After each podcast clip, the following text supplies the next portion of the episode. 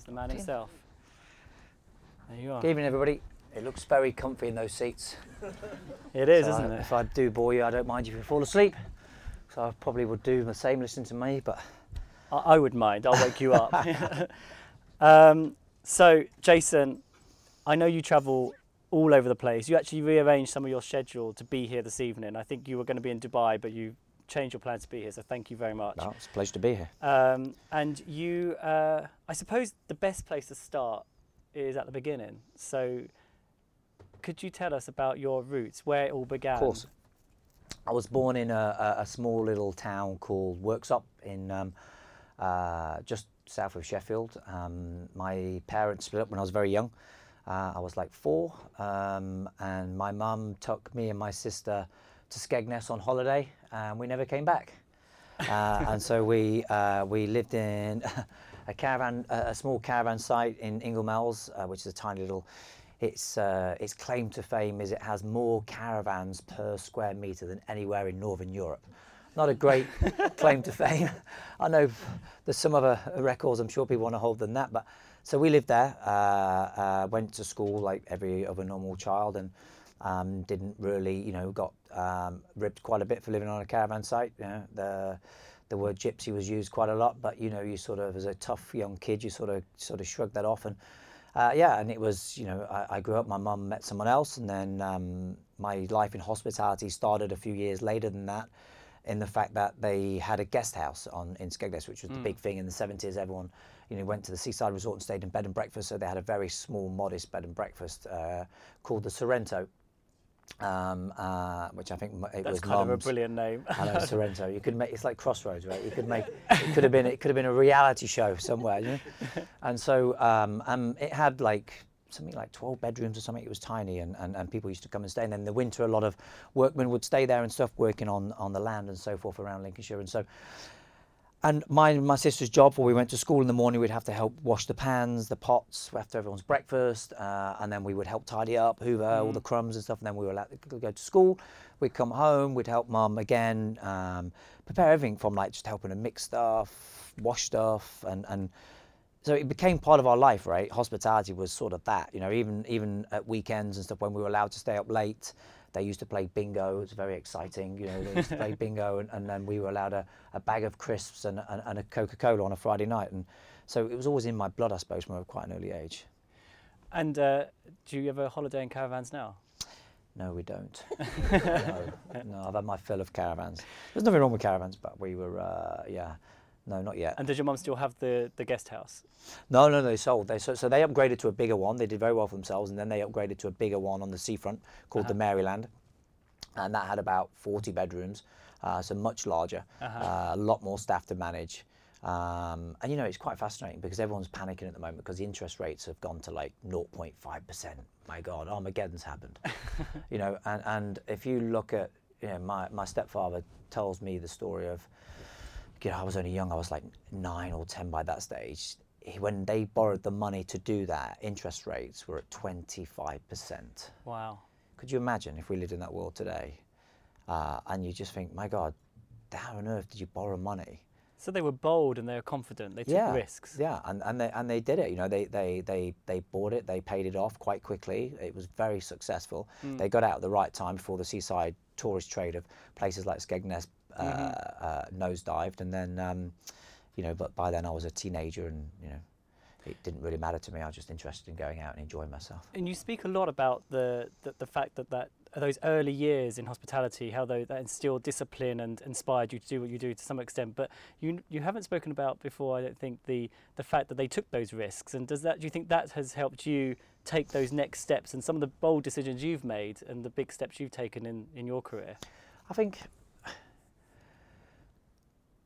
attitude to risk is a difficult one, right? Because if you look at my attitude to risk inside restaurants, taking away what my parents instilled in me, I mean, of course that they took risks, but they were calculated risks, right? Because they did it small, they were successful at it, and then they moved on to something much bigger. But and I suppose, you know, when me and my wife took our risk in Pollen Street, it was a calculated. I'd already been cooking for 24 years by that stage. So I was pretty good at it. You know, I could knock a few pots and pans around, as they say. So it was, you know, and I'd already filled Maze by Gordon Ramsay for Gordon, won a Michelin star there, had a bit of a name in London, so I knew I could attract people to at least try it, you know, and then if it was good enough and we got the concept right, then people would come back. So it's a calculated risk, but nevertheless, it is a risk. I mean, we'd already, you know, we had to remortgage our house, our children were already going to a very good school, we had a fantastic job with Gordon, you know, I was earning a lot of money, I had a fantastic lifestyle, I could buy nice clothes, I was going on nice holidays, but it was never about that, you know, it wasn't about the money, it wasn't about the clothes, it wasn't about the holidays, it wasn't about the private school, it was about what, you know, it was convincing my wife that I had to do it. Do you know what I mean? It was never going to go away. It was like it's like living with the flu your whole life. It's, you know, unless you take the medicine, it was never going to go away. I had to take that risk, you know. Yeah. So Pollen Street, you know, and I say it today, I mean, Michael West, who's been my long-term general manager, if you just indulge me for a couple of seconds, was, I'll never forget the time, and if you don't mind me saying exactly how it happened, I'll tell you exactly how it happened. So we when you open a reservation line, you open it a month before the restaurant opens.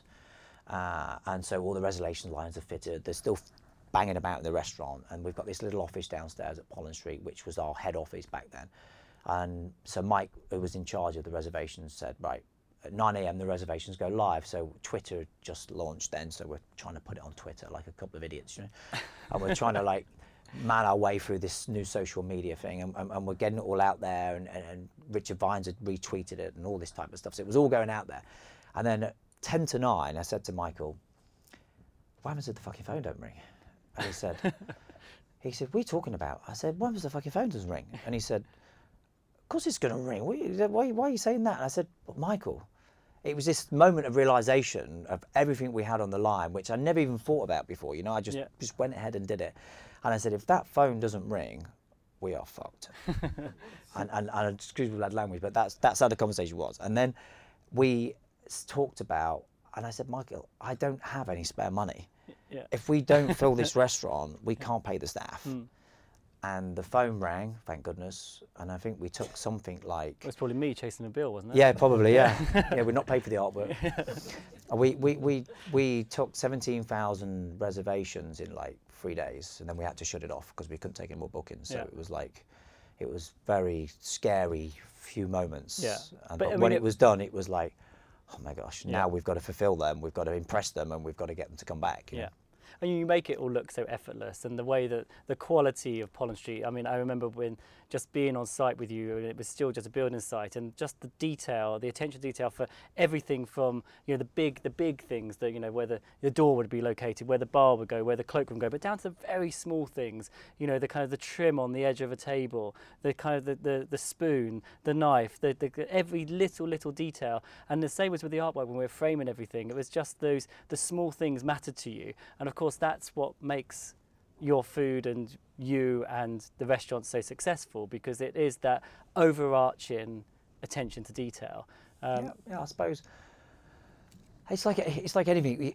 You to be successful at something, you know, I don't know, I want to be like super positive, so it's important. We live in a world where everything's instantaneous today. Everyone wants everything now, you know. People want to be like successful overnight, people want to be like the next star of a reality TV show, everyone wants to be like this, that, it's got to be instant. And the worry I have for that is, to be really good at anything takes time, you know, and time is like, people don't respect time today, do you mean? And so it took me 25 years to learn my craft. People say, oh my God, you've done so well for yourself the last 7 years, like you've like boomed, and it's like, yeah, but it's like, it's not an overnight success story. There was, you know, times when I first lived in London when I was 17, I lived on people's floors because I couldn't afford a room, do you mean? And I was working 6-7 days a week on my days off because I couldn't afford to eat. I was working in other people's restaurants for free. I know it sounds dramatic, but this is the truth, you know. And I worked for Tim Hughes, who was he had a restaurant in Soho called Lippecamp, and I used to work on my days off just so I could eat the staff food, do you mean? Wow. And that it takes years to learn your craft. And I was happy. I didn't have a girlfriend. I've never been a party guy, and I was happy just to go to work and learn more, get some food, and then go home, then go to my day job in the rest of the week. And it was an obsession, do you mean? Yes. To learn, to be great. I never wanted to be what's termed, it never existed then, but to be a celebrity chef. I mean, like, what is a celebrity chef, right? It's ridiculous. I think this is it. No, it's not though, is it? It's ridiculous, right? It's just, the terminology should not exist, because it's like, you're either a chef or a celebrity, right? Because if you're on TV all the time, then you're a celebrity, do you know? Yeah. But if you're a chef, which I consider myself to be a real chef, yes. You are, you know, I made a joke to Simon Hill. I was a little bit late for the photo shoot, and I literally had to get changed in the car park because I left my suit in my car and had to quickly run over in my chef's jacket and get changed in the car park. Not very glamorous, is it? But yeah. But you got here. I got here. So you moved to London when you were 17, and you came, I believe, as legend has it, you arrived with a carrier bag and co-op carrier bag. That's detail. That's good. I remember it very clearly. My mum only shopped at Co-op because it was good value for money. Uh-huh. It's a very northern thing, and we but it was normal. We carried everything. We just like grabbed everything. Well, my parents had actually gone on holiday, and they said to me I wasn't allowed to. My stepfather, my mum said I wasn't allowed to move to London because I was too young, and I had to wait until I was working at a pretty bad hotel in Skegness at the time called the County Hotel, where our dessert trolley was everything from Sarah Lee. Everyone remember Sarah Lee? Yeah. So my job was to unpack all the frozen desserts and put them on a trolley, chop a load of fruit up, put some concentrated orange juice on top, and a little splash of Kirsch. Who remembers Kirsch? So that's what you got at the County Hotel in Skegness. It was pretty dire, and I remember Mr. Drummond, who was the hotel general manager, from time to time would come in and give me a telling off because I'd not got the frozen desserts out fast enough. So people would complain that the Black Forest Gatto was still frozen. Not and now glamorous. You, at Pollen Street, you always get out early, don't you? Always get it out early. Don't you worry. It's on a timer. Okay, and so from there, so London, and then take us through some of those people that you really worked with that really did shape your career, some of those big chefs, restaurants that, you know, kind of the landmark people that you worked with. Well, I worked at a restaurant called Boyd's Glass House. It was my first serious restaurant on Kensington Church Street. Very happy memories there. I was one of only 4 or 5 chefs in the kitchen. Boyd was quite forward-thinking. He's retired now. He doesn't cook anymore. But he a great chef, completely self-taught. And I was doing stuff in that kitchen I didn't realise I wasn't supposed to do at such a young age. But because it was such a small team, we all had to muck in, you know. And he was really good friends with Pierre Copper. And so once I'd done my time there, he got me an interview with Pierre, and then I went to work with Pierre at La Tante-Claire, which is now a restaurant called Ramsay.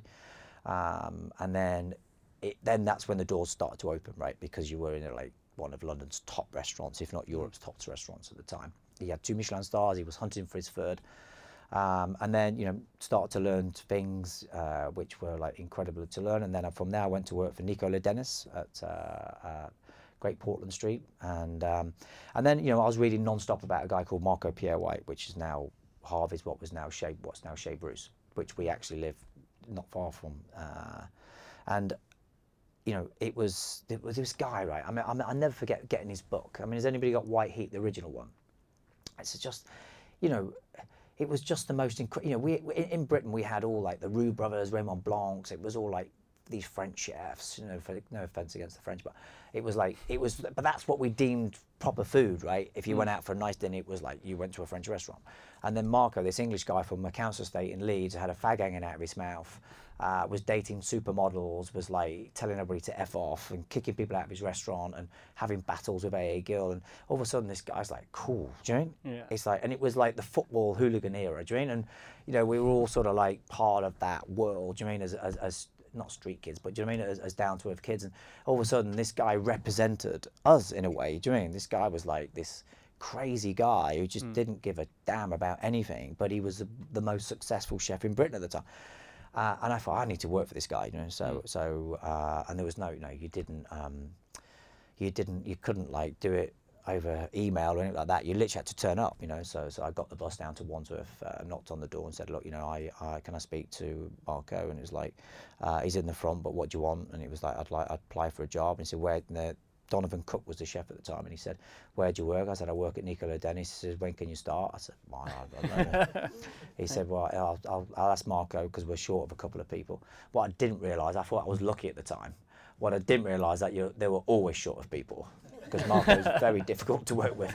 And then, you know, I became part of Marco's squad and I had very happy times there. And then we moved on to From there, we moved on to restaurant Marco Pierre White, where we went on as a brigade to win 3 Michelin stars. And it was just a crazy time because, you know, Sir Michael Caine was his business partner. He would just come in and he was like, is Marco around? And you'd be like, fuck, it's Michael Caine. Like, what's going on? Do you mean? And it was just like the most incredible time, you know. And it was like, it was, I think, what London's all about, you know. Mm. And then from there, you also worked at some other amazing restaurants away from London in Europe as well. I did, yeah. So after that, I asked Marco to get me a job in France with connections and stuff. So I went to work at a restaurant called L'Auberge de Lille in Alsace. Didn't speak a word of French, apart from like kitchen French, you know, which is like oui or, you know, whatever, right? So you can't say yes, right? I think that's just French. Yeah, exactly. Yeah. And so so I knew all the ingredients and stuff like that. So I could get by and I could ask my way around. And I got a job as a commis chef, so all the way back down to the bottom again, at this very famous restaurant. I think it's the second oldest 3 Michelin star restaurant in the world. Right. A tiny little town called Illhausen on the German border. And nobody even spoke like hello in English. So I got there and I stayed at this the place where all the staff stayed. And it was that was a lonely time during, because it was like, it was a bit of a time in my life where I was like, I nearly gave up cooking. Because I was like quite lonely, quite insular. Mm-hmm. They didn't really want to speak to me. Do you mean you do all your shifts, and then someone would have to cook for the family at the weekend. It was always me. Funny that. and you know, and I decided to embrace it, crack on. You know, get my northern spirit up, and just work hard and learn as much as possible. I did my time, and then he asked me to go and work for his friend in Paris called Alain de Tournier. He's got a very famous restaurant called Carla Filion, 2-star Michelin. And I didn't turn up. So anytime I've never turned up for a job, I just wanted to come home. There was something about me wanting to come home. So I'm a London boy, you know. I know I'm a northern boy, but I consider London my home. Mm-hmm. I'm very proud to be part of the London fabric, and you know, London was calling. So I came back to London and met a guy called Oliver Payton, which we all know today had Atlantic Bar and Grill, which is one of the hottest nightlife venues in London. Then he had a very sophisticated restaurant called Coast in the early 90s. So I became sous chef there, and that was my first management job, you know? Yeah. And that was really like kind of cool, you know? Yeah. And then, of course, you went to Spain as well. I did, yeah, shortly after that. But talking about Coast for a second, it was the only time in my life that I didn't not work in a Michelin star restaurant.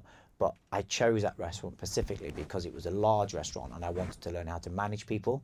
Right. And so I knew at a young age that I didn't have, it's okay learning to cook, but if I was serious about owning my own restaurant, I need to learn how to manage people. Mm. And so that's why I applied. I got the job with Stephen Terry. And again, it was, you know, Oliver Payton was the boy around town. You know, we had the Gallagher brothers were in, you know, falling down the stairs, and Madonna, and, you know, all those people at their peak at the time. And it was a pretty crazy restaurant, you know, and... How long were you there? Oh gosh, probably with Oliver, probably about 3-4 years maybe. Right. And then I went up to Manchester, but part of that journey was he opened up a restaurant called Machinera in Manchester. Anybody remember that one? No? Anybody remember that, sir? And it was on Canal Street, so right in the heart of the gay village, you know. And he opened this amazing structure. It was like quite incredible. It had its own brewery, very ambitious for like the early 90s of Manchester, you know. Ploughed so much money into it. And gang culture, you know much about the gang culture in Manchester? It's pretty full on. Is it really? Oh yeah, it's pretty full on. And I remember Oliver taking up his London bouncers, and I'd never seen him like this before. And we were in the middle of service, and the Manchester bouncers didn't take very kindly to the London bouncers were in the door of a Manchester venue. And it was a bit of an eye opener actually to see how that whole London thing being accepted in Manchester, huge success story, but there was always that, like, you know, what the Londoners doing here. This is Manchester. Wow. So I ran that for him for a year and a half. Okay. Very successful. It did very well. I think Jonathan Meads, who was the critic for the Times at the time, said, you know, it was like a revelation. It was this. It was that. Da da da.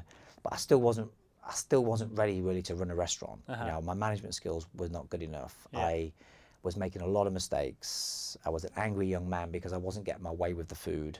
I was like being really hard on the team. I was working myself into an early grave. I wasn't, you know, do you know what I mean? I was trying to do everything myself rather than use the team around me to do it like I would today, you know? And so after a year and a half of running that, I quit. spoke to Pierre Kaufman, was listening to everyone talk about this new young chef in Spain called Ferran Adrià, a restaurant called El Bulli. And I just thought, you know, I need to go back to being trained again. So I wrote 5 letters, which I'll never forget how much it cost. It cost me about £40-50 a time to get them translated into Catalan. I sent them over. I didn't get a reply once. I was dating this girl at the time, so I just thought, you know what, I'm not really into the fellatio anyway, so I dumped her.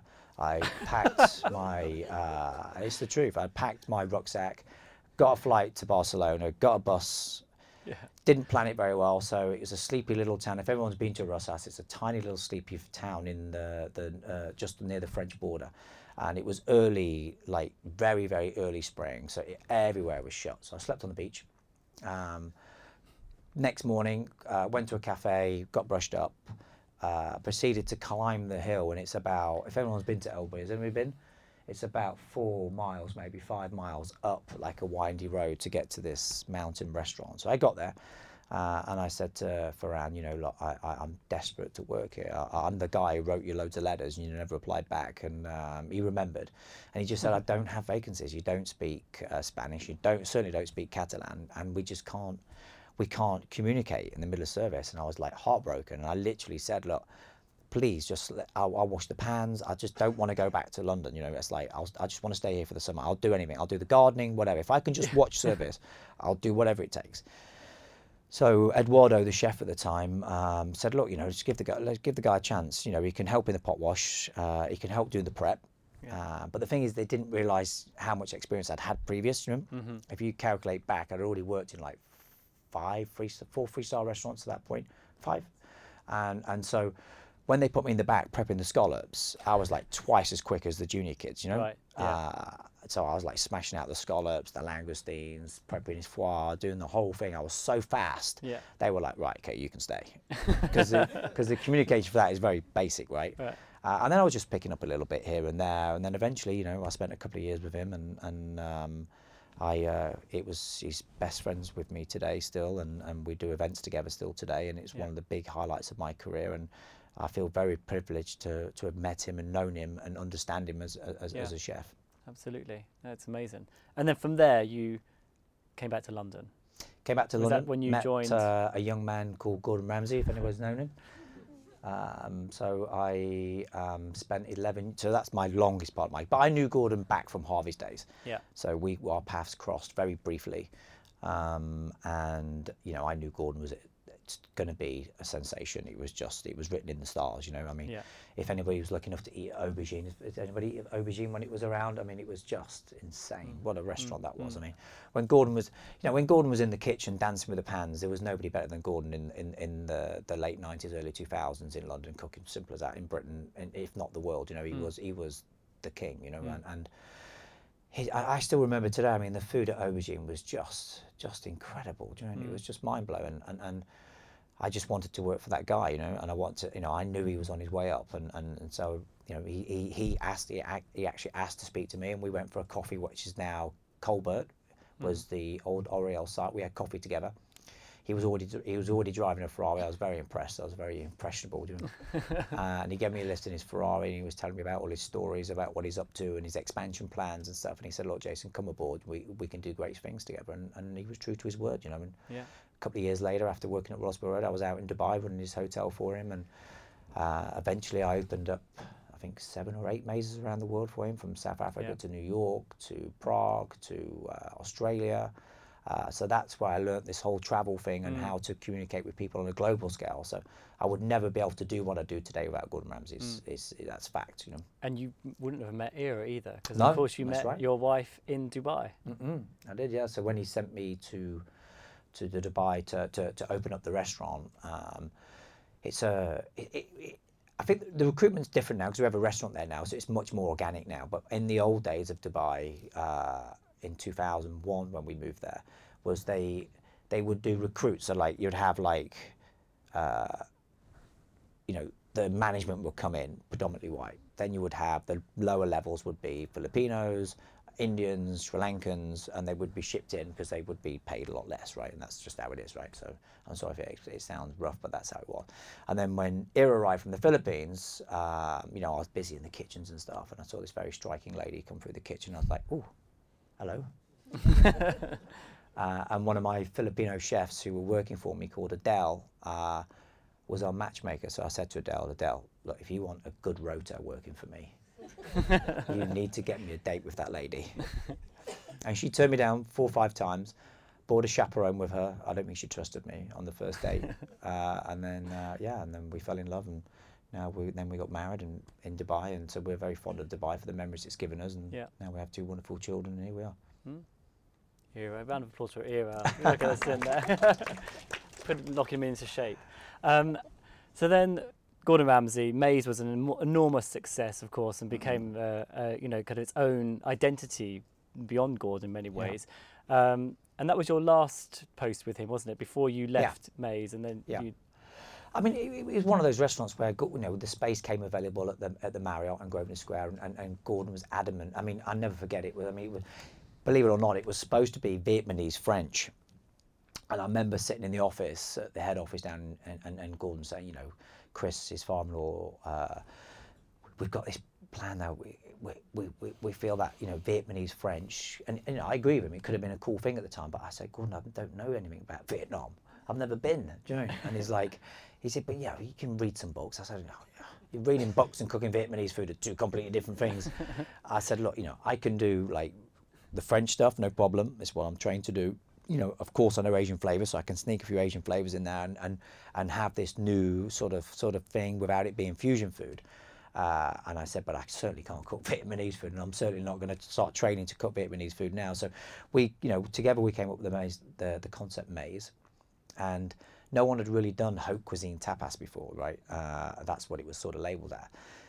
And it wasn't until I left after I was there for 6 years or something, and when I left, I didn't realise how iconic it'd become in people's lives. You know, I still get people today stopping me in the street saying, "Oh my God," you know, even though it grates me because they should be saying about Pollen Street. Oh God, you know, we loved it when we, you know, I had my first date at Maze, or I had this at Maze, or I had that at Maze. It's amazing, right? Yeah. And we created so many beautiful memories for people, and that's what restaurants should be, you know. And that's kind of what you do now. We were talking earlier about the importance of hospitality and your attitude towards it, and how you will treat everyone who comes into your restaurant in exactly the same way.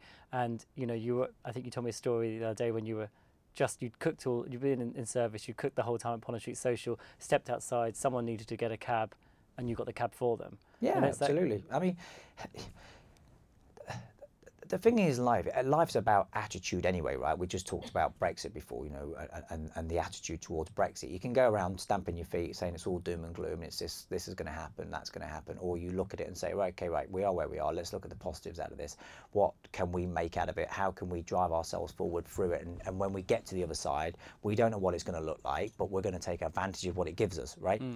And it's the same, I think, from the minute you wake up to when you go to sleep. I think if you should take advantage of every single minute of every day, and never walk around with your cup half empty. It should be half full, is that right? Have I got that the right way around? I think so. I hope so. My school wasn't very good in Skegness. and so so going to that story, yes, I was busy in the kitchen. I went out to the front desk just to check the last bookings. And a lady, there was not a receptionist there because they were in the restaurant showing people to their tables, and it just started to drizzle and they wanted a cab. So I said, yeah, no problem, I'll get you one now, because they were Americans, they didn't know where to go to get back to their hotel. So I shot down to Regent Street, flagged him in, got him in, opened the cab, put them in, and then she wound down her window and said, oh, you know, right, are you Jason Atherton? And I said, yes, ma'am. And she said, did you just cook our dinner? And I said, yes, ma'am. And she goes, but why have you come to get a taxi? And I said, because you wanted a taxi. And she said, but don't you have people to do that for you? And I said, yes, but I wanted to do it for you because you were there, and it's part of the experience, it's what we do, and I want you to have a good time. And it's, for me, it's normal. And she just wound the window up and she said, but that's why you're successful. And she drove off, and I thought that was very nice. But we would do that for anybody. I mean, like our little street there on Pollen Street, you know, I do hope you notice it when you do come to Pollen Street, that we always keep it very clean. Yeah. We pay to have it jet washed. We pay to have the streetlights painted. We clean all the cigarette butts up. We clean everyone's rubbish up. We put it into our rubbish bins and we pay for it to be taken away, because I want people to come to our little street and feel that people take care of people, and we love to make people happy, you know, because I think it's important that, you know, we don't always get it right, you know, but when people are in our establishments, that they feel loved, you know, and I think that's one of the greatest things you can do for anybody, right? And that street has transformed since you took over Pond Street, because you took just shortly afterwards, the space opposite became available, and you moved in there as well and opened Little Social. Yep. So you now have two restaurants on the same street. Yeah. But Pond Street itself is an enormous success. You got a Michelin star within the first 6 months, I think, wasn't it? Four. Sorry, I stand corrected. Not done your research. Four. And so from there, you built something from that first restaurant. You built something quite enormous. But just talk about Pond Street, because it really was the kind of, yes, you put everything on the line, but you took a lot of risks with it in terms of the way you'd kind of present yourself and present the food and build in your team. So talk a little bit about Pond Street, please. Sure. I mean, first of all, the name's crazy, right? Pond Street Social. I mean, when we invented it, myself and my wife, we were talking about it on a, and I was like, well, no one knows where Pond Street. Everyone knows it now, right? So we're lucky that we've done that for the little street, but no one knew Pond Street. It had a couple of brothels there opposite Pond Street.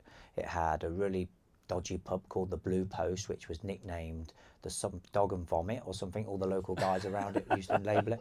And then it had our site, what used to be Pitch and Piano, which had two written warnings against it, which I still have to have now on my license, for people getting glassed. So it wasn't the, and that was in Mayfair, right? You can make it up. So it's not the, it wasn't like the best street in Mayfair for sure. And a lot of my restaurateurs, I remember Anthony Dimitri speaking to me, because he was crest of his wave with Arbutus and restaurants like that. And he said to me, "Jason, are you mad?" He said, "What have you done?" And I said, "But I have to stay in Mayfair. I can't afford anything else in Mayfair. I got this for I think we paid like 108 grand for the lease on it." Which was, because no one wanted it, because it was a dump. It was rat infested. I mean, gosh, I don't want to speak. It was just a mess, So we cleaned it all out. We scrubbed it up. We got a fantastic designer. We took a big risk. We put a big budget against it, and we did something spectacular. And thank God it paid off. But it's that whole thing, right? If you're going to do it, for me, do it right. Even like our new pizza restaurant down in Hacinato, we've probably over-invested in it. We probably won't see our return on our money for a long, long, long, long time. But like we said, look, if we're going to do a pizza joint, don't we want to be like one of the best in London? Do you mean? Do we really want to just open a pizza joint for profit? Why bother? Do you mean? Right? Why bother? There's no point. Do you mean? We want to do it because we want to be. I want people to leave Hacinato and go, "God, the pizza was great. And the place is cool. It's nice. It's amazing. And it's, you can get a pizza for 10 quid. Do you mean?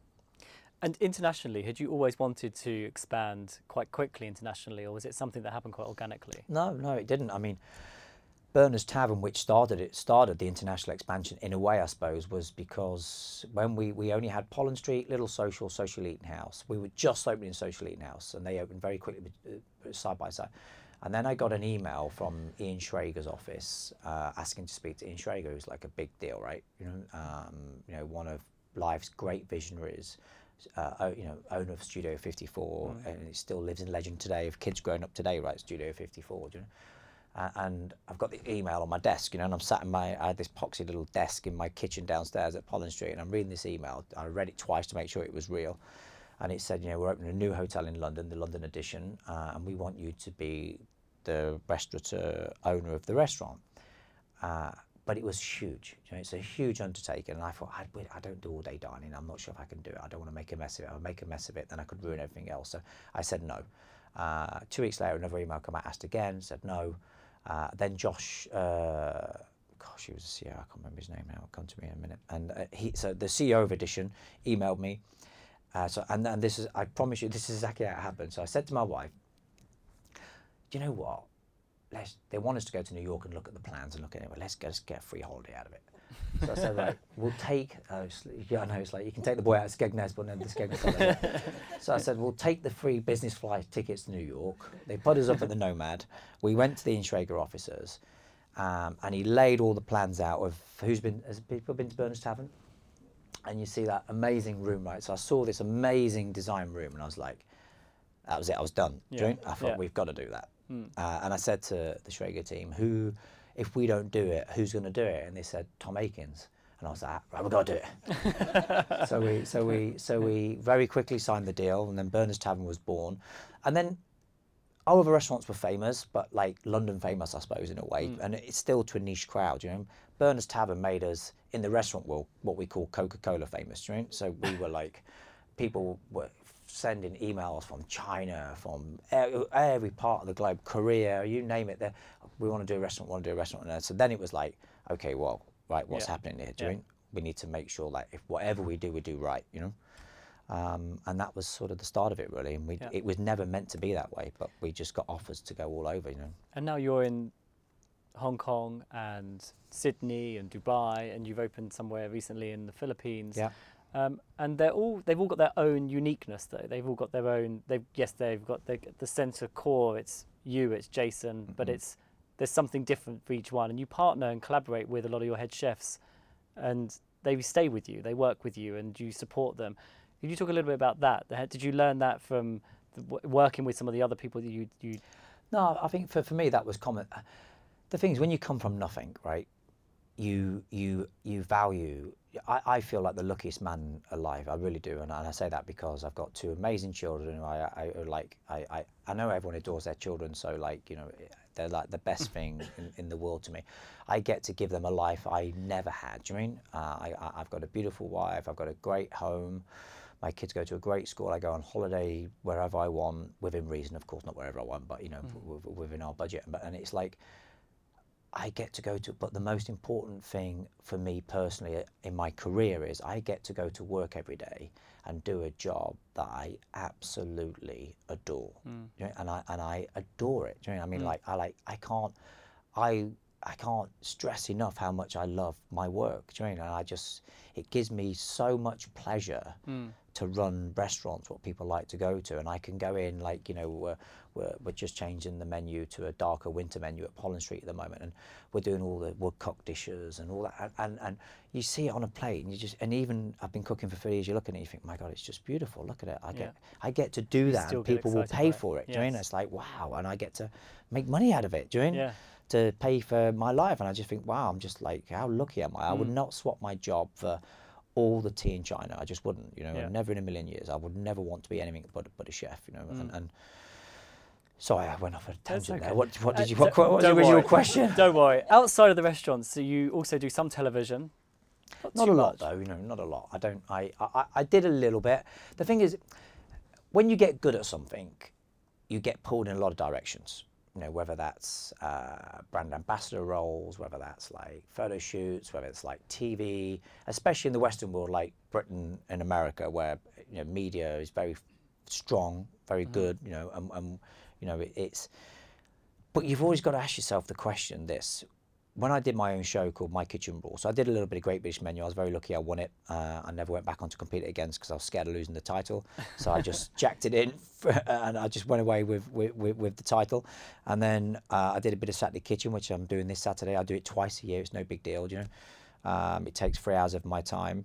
But then I got a contract with Sky to do My Kitchen Rules, which is still running today. But and after season 1, I was like, you know, it took me 16 weeks non-stop traveling around the country, sat in people's homes who were trying to, I don't know what they were trying to become, but they said they were home cooks. I dare to challenge that, especially the guys in Sheffield who I sat in there.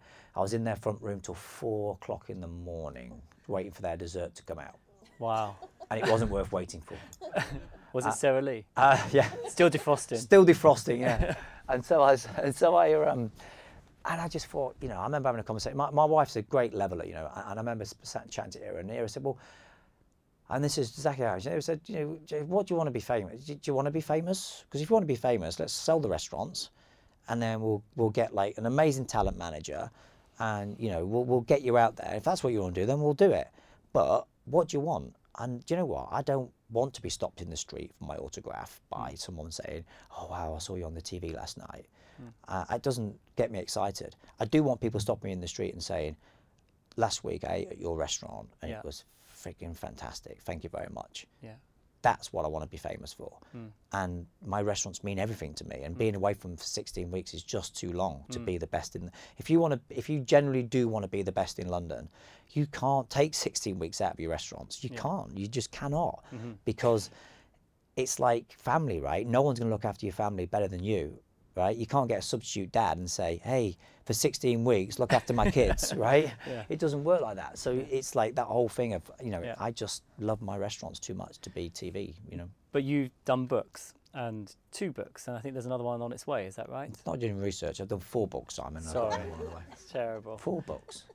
Only 2 that I like. I have to give them, I have to give them away because no one buys them. So. Do you enjoy the process of making the books? And yeah, I mean, it's a little bit like, not that I know what it's like giving birth to a baby, but it's like it takes about 9 months to write one. For a cookbook, you've got to you go through the process, you're very excited. The photo shoot, we've literally just finished the photo shoot for Pollen Street Social, the cookbook, which comes out next October, and it's been an amazing journey doing the photography around the country. Well, not for me, for photography, doing the stuff around the country on the landscapes. It's been showing me all, we've been choosing all the photos, doing it all down in the private room at Pollen Street, all the beautiful food photos. It's the first time I've done a fine dining book, so I'm very excited about it. But then the process starts now of getting the recipes together, and that's painful because you've got to recheck them to make sure people can do them at home, and that they're not, because people don't have my equipment, right? So they don't have the $4,000 mixer what will could mix your mother-in-law up in no problem time at all, and it's they don't have that equipment, But they so you've got to employ somebody to test them at home. They send you a million questions, and then eventually, when you get to the end of it, this beautiful book arrives, and you go, "It was all worth it," And this one is your which number in the number 3? Number 3. Social Suppers. That was the first book I did after leaving Gordon. Yeah. And so that's the first book I ever did with my own company. So mine, my wife's company, and that was that's special to me in that way. Yeah. So that's why I start counting. That's why there's only 2. You see. That one, the dessert one. Yeah. Exactly. Yeah. Yeah. The other ones that just don't matter. Moving on to a broader, what you do outside of your career, because you're involved with charities, and you are also very much sort of, you got an award for being one of the best dressed men in London. You got an award from GQ. You can pay for those. And best restaurateur, I think, from GQ Food and Drink Awards. Yeah. So there's a whole load of things which happen around your restaurants. Which of those do you engage with the most? I think you can get wrapped up in awards, right? I think it's important to, it's great to be recognised for anything, right? So everyone likes a pat on the back from being young at school all the way up to adult life. But I think if you set up restaurants to chase awards, I think you can get in big trouble. I think it's really important to focus on your customers, what makes them happy, because then if they're happy, it's going to be announced in the Standard tomorrow. I think that Pollen Street has become number 1 by readers in Square Meal. So it's number 1 restaurant in London, the only second restaurant in the history of Square Meal to get it twice. So we got it when it opened, and we got it again this year. Square was the only other restaurant to get it, and it came number 1 in the Hot 100, and then number 1 in the country. So no restaurant's ever done 3 before in the same year. So and that's the customers, and that when we got the presentation last week. By Square Meal, I said to all my guys afterwards, we had a little pep talk, and I said, that's because you guys are so good at making the customers happy that they go away and vote, and then that's it. It's simple. It's not someone you come on and said, like, we think you're amazing, so here you are. Yeah. It's the public, right? And so for me, awards like that mean a lot because it's the public, But you've also just got an amazing accolade in New York. You're the first British chef to have a Michelin star in New York, is that right? Not the first. We're the only one. We're the only current British chef what holds a Michelin star on the other side of the Atlantic, Yeah, that's impressive. There's British chefs who live there, what have got them, but we're the only one who operates and lives in London what has a Michelin star in New York. So it was a very proud moment. Yeah, we were very happy because, it's tough. I mean, and it's a sign of, they come in anonymous. They pay for their meals. You don't know who they are. They're very highly trained But you diners. Always get them a cab at the end of the meal. Always get them a cab. Always give them a 50 quid tip. Yeah. I asked you earlier your favourite books, and you mentioned 2 quite different books. I don't read a lot because it's time, right? So I try and read a little bit. I read a lot of magazines and stuff mostly because it's quite easy on a plane and stuff. But I think the 2 books what I go back to are, there's a book, if anyone's read it, called Setting the Table by Danny Mayer. Of course, it's about my industry, but it's a fantastic book, and it's got a lot of hospitality little tips, I suppose, in a way. And there's one I use for our receptionist called Walk in the Dog, right? There's nothing worse than going to a restaurant where the reservationist, or the receptionist rather, says, "Follow me to the table," right? And she's like 6 feet ahead of you. So we call it walking the dog, right? Well, he calls it walking the dog, right? So it's literally like you're dragging the customers to the table, right? Because the faster she walks, you think you've got to go with her, right? But what we learned from that book was, you've got probably about a minute walk before you get to the table, 30 seconds maybe, something like that. But in those 30 seconds, could you imagine how much information you can extract from that customer? "Hey, you having a nice day?" "Actually, I've had a really shit day. My wife's left me, my whatever, right?" And then you can go, "Sir, what's your favourite drink?" "Oh, I love Negronis." Get to the bar, get him a Negroni on the house. He's had a really shit day. Mm-hmm. It's not going to make it, it's not going to change his will, but it's going to make him feel a little bit better that we care about him. Do you know what I mean? Mm-hmm. He might turn around and say, "Actually, it's been a nightmare getting a reservation here for my wife's surprise anniversary. She doesn't know, I booked here, and she's just turned up on it." And then we make a big deal out of that. We get 2 glasses of champagne. So it's all that information we would never have got if we don't have that little bit of conversation with the guest. Yeah. And it's all that all the time, trying to get information to make people feel better, you know? Yeah, to enrich the experience. Absolutely, yeah. And your second book, which was interesting. The autobiography of Margaret Thatcher, especially coming from a mining community in the north of England. I'm not very popular with my uncles on that one, but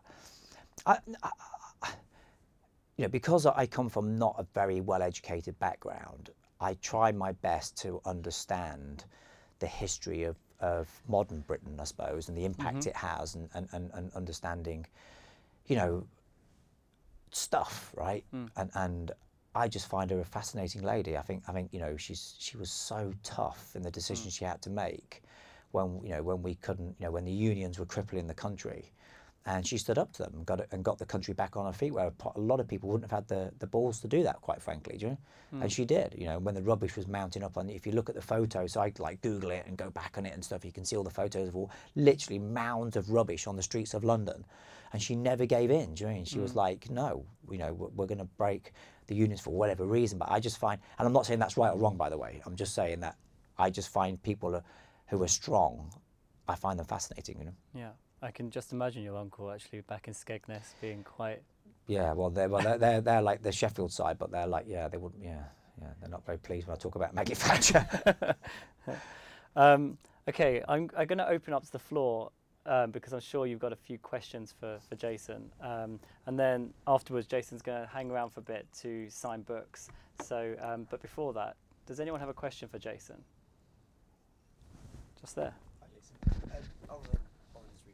Where's been your favourite place to eat in the country of late? Where's been the favourite place for Jason to eat? Yeah, we recently, we were so sick of flying that because of work and stuff that we, half-term holidays in October, we went to Cornwall with the children, and we went to restaurant Nathan Outlaw, and it was breathtaking. The food was so incredibly...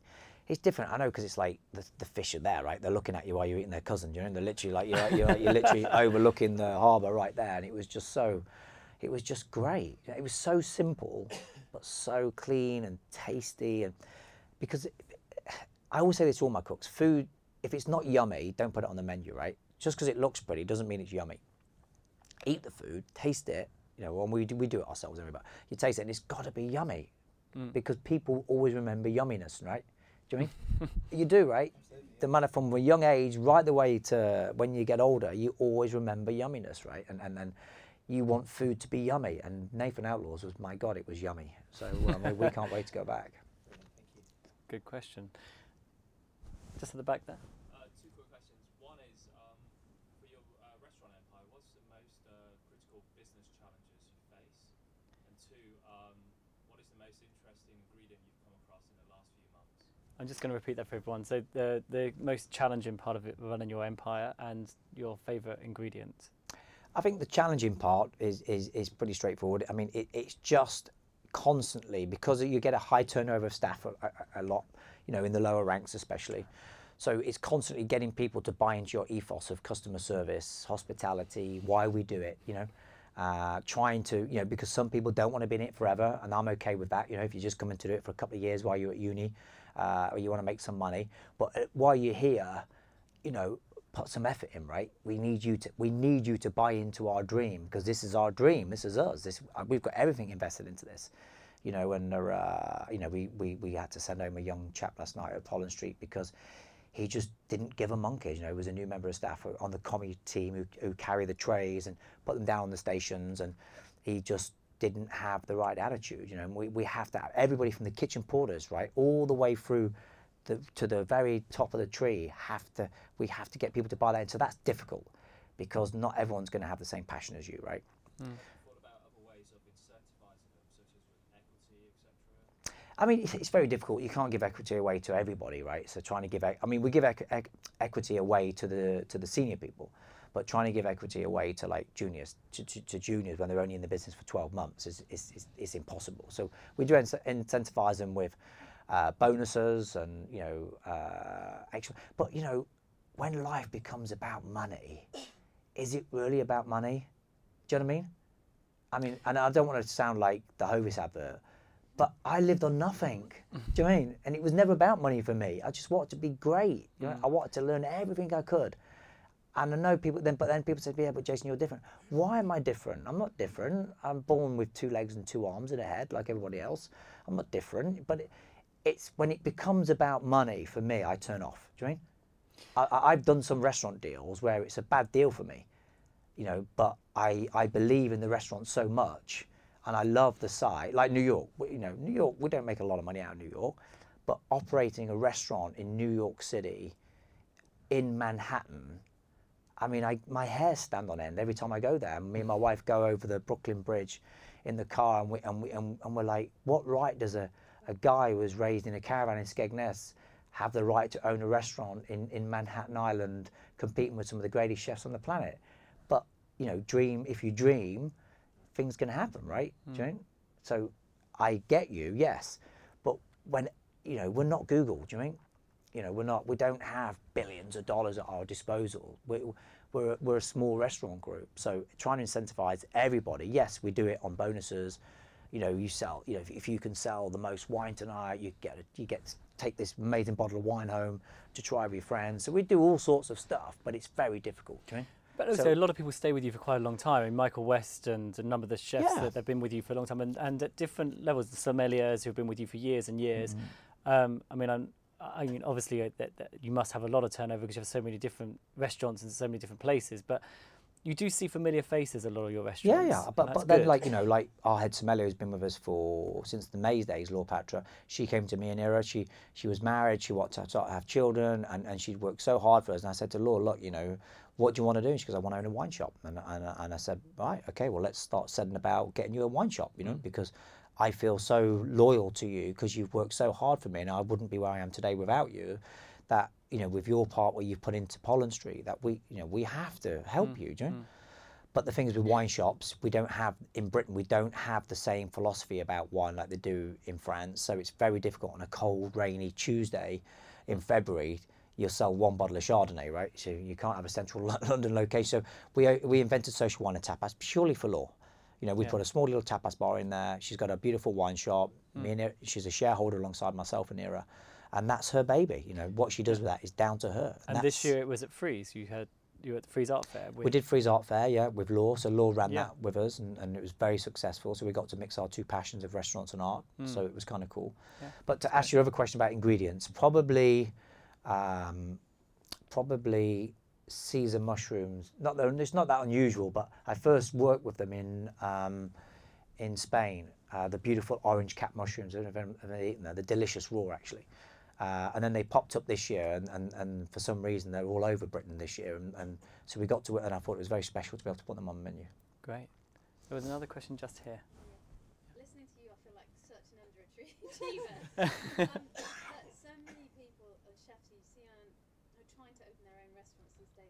I think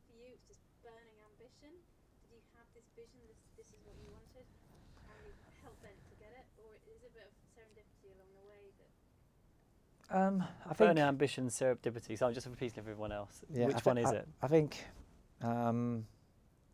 listen, everyone needs their cards to be played right. So you know, you can't win a card game unless you get the right cards in your hand. But I think, listen, when I worked for Marco, and I'll never forget it, Marco, and then there was a lot of chefs better than me in those kitchens, but they didn't have the determination what I had and the patience, right?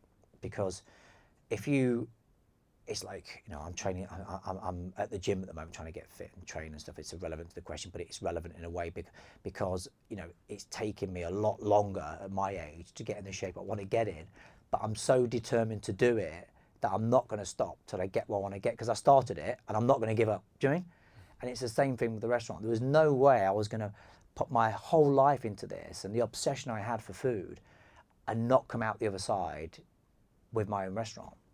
And the dream was only ever one restaurant. Do you know? So I think it's that determination for sure, and you know, that willpower to succeed where other people will just lie down and say, "Oh, it wasn't for me," or "It was too hard," or "The hours are too long," or, and also, you know, I've got a great family to support me, because you know, a lot of ladies would have walked away from a nutcase like me. Do you know what I mean? Who just literally, you know, we have a thing in our family where I take the kids to school in the morning. My wife very kindly lets me stay out until midnight, working in the restaurants, but my job is in the morning I get up, I feed them breakfast, I get them ready for school, I take them to school, and then at weekends we're always with the children. So it's getting that life balance, I suppose, to be able to put that passion into the work. Mm. At the back there.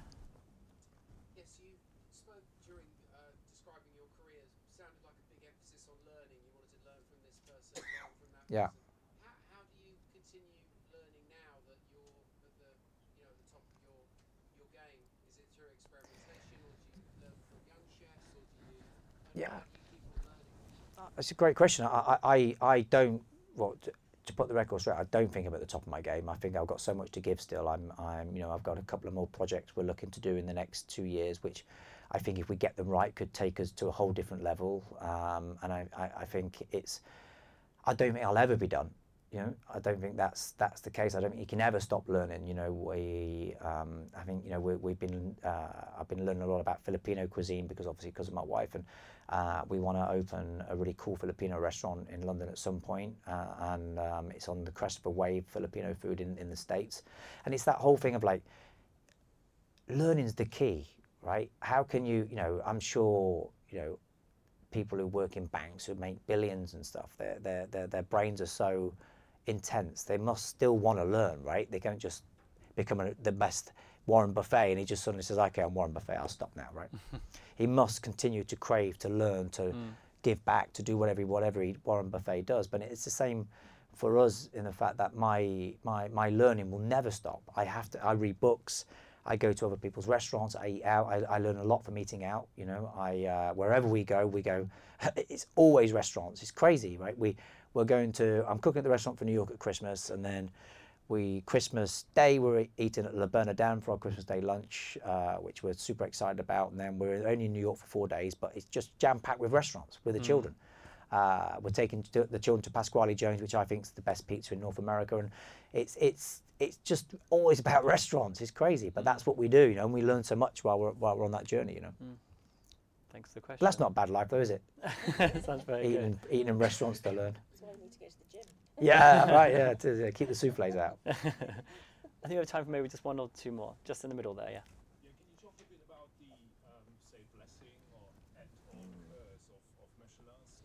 Yeah. I mean, it's been an integral part of your journey. You mentioned a couple of times you worked for 4 or 5 3-star restaurants. But recently, chefs have given away stars because they couldn't cope with the pressure of having stars. But in Germany, where I'm from, for instance, a chef who killed himself apparently has been associated with the pressure of Michelin stars. Can you talk about that? The pressure of the Michelin star, yeah. The double-edged sword, really. It is a double-edged sword, but the thing is, you have to remember, Michelin don't put us under pressure. We put ourselves under pressure, and that pressure is, you know, you win a star, say, like a perfect example, New York. We were doing, it was probably about a $9 million US business 2 weeks ago. If the trend continues of where it is, it will probably, if we started the year from the day we won Michelin star, our business has gone up by 25%. So if it continues to plateau out, that we'll close the following year on a 12.5, 13 million pound business, dollars, US dollars. So it has a colossal effect that this little red plaque, what goes outside your restaurant, that people go, oh, I'll go there and I'll spend more money than I would spend if it didn't have a Michelin star. It's quite bizarre. I don't, and it's same happened at Pollen Street, same happened at Social Eating House. So that's the plus side of it, that people come and they trust your food, they trust the wine list, they trust the sommeliers a little bit more because you have a shiny macaroon on your door. But it's, then losing it will have the opposite effect where your business would decline because people think, well, it can't be good anymore, so we're not going to go, we're going to cancel our booking because it's lost its Michelin star, the chef must have lost interest. But I think, you know, if you put yourself under that pressure, I think, I don't know, I get it, you know, chefs are left, right and centre giving their stars back from them. I never will because it's been my whole life, you know, it's kept me on, it's kept my moral compass straight. It takes a lot of work, a lot of I suppose it's like training for the Olympics, right? If you've always trained for the Olympics and that's always been your goal to get in the Olympic team, you get into the Olympic team, then you don't just turn around and go, ah, the pressure's too much, I can't run 100 metres under 10 seconds, I'm stopping all this. You've trained your whole life to get into the Olympic teams, you're going to go to the Olympics, right? So it's that whole thing, I don't know, it's just like, for me, I live and breathe it, it is who I am, I suppose. And Michelin stars are here to stay, for you? I don't think they're going to go anywhere, because I think, I mean, there's just too many lists and too many guidebooks around the world, and there's only a couple in the UK you can trust, not trust, but are more consistent, shall we say, and don't follow trends and fads and just mark good food. Yeah. I think we actually are kind of almost out of time, so just one more question at the back and then... Street food and sort of pop-up restaurants sort of quite popular now. Is this sort of a fad? Do you think that might die away, or is it... No, I think it's here to stay. I think the food revolution, what's gone on in Britain over the last 20 years is phenomenal, and it's talked about all over the world, London being one of the leading lights of the food culture, and street food is very much part of that, you know. And I think in London it's one of the only few cities in the world like New York where you can get great Ethiopian food, great Indian food, Pakistani food, British food, American food, burgers, pizzas, you name it. It's there. If you just hunt it out, it's everywhere. And I think that's down to the hard work of the industry over the last 20 years. It's incredible because chefs go and train at 3 Michelin star restaurants, get amazing standards, and then go and make burgers.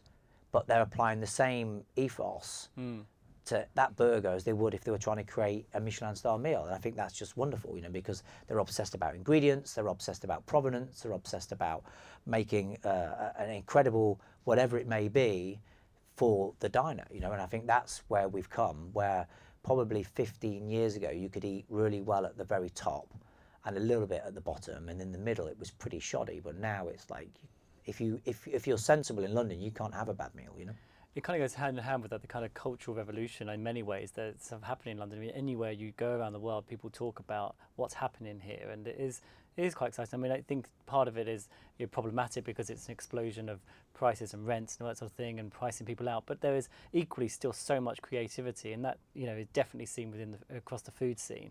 But you know, I think more broadly across the kind of London they've become this sort of epicentre for so much creativity and experimentation, and it's exciting, I think.